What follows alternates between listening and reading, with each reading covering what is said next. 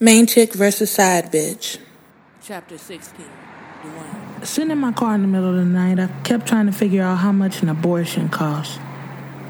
It had been a while since I paid for an abortion, so I didn't remember how much it would cost. But whatever the price, Arian was going to get one. I wasn't going to be a baby daddy again, and kids or a new baby mama weren't in my plans of getting paid. I told her we would talk about this situation later, but the talking would be me taking her to an abortion clinic in the morning. Mama was right. I was eating like somebody was pregnant, but she wouldn't be that way for too long. The sound of my phone ringing filled the car. Seeing Arian's name used to make my dick jump, but now I felt stupid. I threw the phone down in the passenger seat.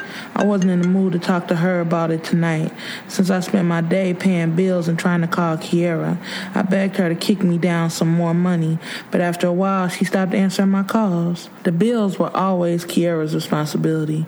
I would just give her money and she would take care of things. Sometimes I didn't have to give her a dime. She would just keep shit going while I stacked my money and paid off my baby mamas. That was a ride or die for you, but some shit I just can't overlook. I should have known that eventually she was gonna stop taking care of shit, but between Arian and my new squeeze, I've been too preoccupied.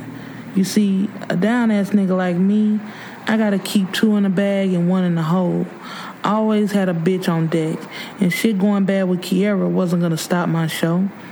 I looked at the contract that Kiera was talking about, and she was right. It said that she wasn't paying any more bills at the end of the month, and she was terminating her contract. Figuring out a way around this always involved me going back to her. But how could I get the thought of somebody else fucking Kiera out of my mind? Forgiving her for what she did wasn't an option. My daddy always said, once a dirty bitch, always a dirty bitch. But was I being a hypocrite after all the pussy I got over the years? How could I blame her for stepping out on me? Shit was confusing. But all I knew was I had a major cash flow issue. Between the shop and everything else I had going on, I needed that bitch. But tonight, I just needed to clear my head. I finally found somebody that I could be with who didn't demand shit from me, and I didn't want nothing from her. Sitting on the parking lot, I was tucked back in the corner. I waited for her. See, Jen is not your average bitch. She has her own money, car, and a crib. But most of all, she has something that attracted me to her even more. She had a man. You see, I fucked up before because I was fucking with bitches who were single. They would catch feelings for me and want me to be all theirs. But of course, I was tied down to Kiera, and who didn't want to be in her spot? Being seen around town with me put a spotlight on Kiera. We were always jumping out of fly cars, going on shopping sprees at the mall, and flying out on trips. Every bitch in town stalked Kiera's Facebook and IG accounts, trying to figure out what we were doing so they could throw a wrench in my game. But not this time. Jenna was smart and occupied, only able to see me at night when her man was at work, and all she wanted to do was fuck. No dates, no love letters, not even much talking. I met her when she brought her son in for a haircut. Her fat ass squeezed inside some spandex tights with her titties all poked out of the top. Lucky for me, Arian wasn't at the shop that day, so I pounced on that bitch like a lion on a gazelle. Tonight we were supposed to chill. Looking out the window, I saw her creeping across the movie theater parking lot. We decided to meet her in the back, way on the other side of town so no one would notice us. She parked a few rows over and walked over to my car.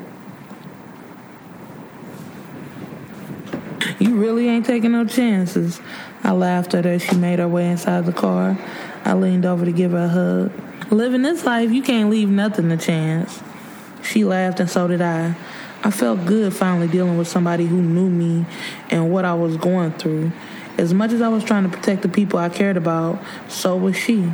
Yo, what's up with you making all that damn noise this morning? I grabbed her thigh. I'm sorry, baby. I'll I'll make it up to you. I had to leave. Your friend was acting a fool. I saw those same plump titties that I love to suck were pressed down in a spandex top with some tights covering up everything below. But I had to comment on what she said. What you mean, my friend? That nigga ain't my friend. I wouldn't be fucking my friend's girl. Rick was just a nigga I knew from around the way. And if his hoe was willing to fuck me, then who was I to turn her away? Plus, he was always bragging about how her pussy was the wettest in town, so I couldn't help but give it a try. Well, he was calling and acting crazy, so I had to go. But that shit was the last thing I wanted to talk about. We came here to fuck, not talk about our personal lives. So how you gonna do this? My back seat isn't that big. That was what I missed about my truck. I can't count how many bitches I had back there when I pushed the third row down. But now in this BMW, the leather seats felt great, but the room to smash was held to a minimum. Actually, I was thinking we could try something different. She licked her lips and pulled off her hat. Like, like what? Just drive, she told me, turning off the radio. Putting the car in the drive, I crept out of the parking lot into the night. We were gliding down the streets for a while when my passenger made her move. Angling over the armrest, I knew instantly what she was about to do, and my dick swelled in my pants in anticipation. This was the shit that Kiera used to do, and the things that Arian refused to do. She talked all that shit about wanting to be better than Kiera, but that bitch wasn't as thorough as Kiera. But at the same time, Kiera didn't have the dirty hustle that Arian did. But Jenna didn't nag the way the other two did. So it was like a switch. Lean back and enjoy, baby she told me. And with one hand on the steering wheel, I did just that. My zipper came down and my dick flopped out as the music played, and some bass filled songs sent the speakers knocking. Shit like this was what relaxed me. A little bit of danger on some voyeur shit while being with a bitch who didn't nag me. Damn, girl. Her mouth was like a tight jacuzzi, covering my dick and her hot mouth sucking it while I drove. This shit required an intense amount of concentration, but my only instinct was to pull over. Drive faster, baby, she said over the bass of my car. And with her hot mouth full of my dick, I did as she said, my leg trembling with every twirl of her tongue, but I still pressed down on the gas. Shit, girl, shit. I grabbed a fistful of her hair with my other hand and tried to keep cool as she sucked faster looking faster, taking me deeper into her jaws. I could feel my dick about to explode as I breezed down the road. A honking horror made me jump. I grabbed the wheel and tried pulling the car over, but it was too late. Jenna jumped up screaming just as I looked up to see the truck coming straight for us.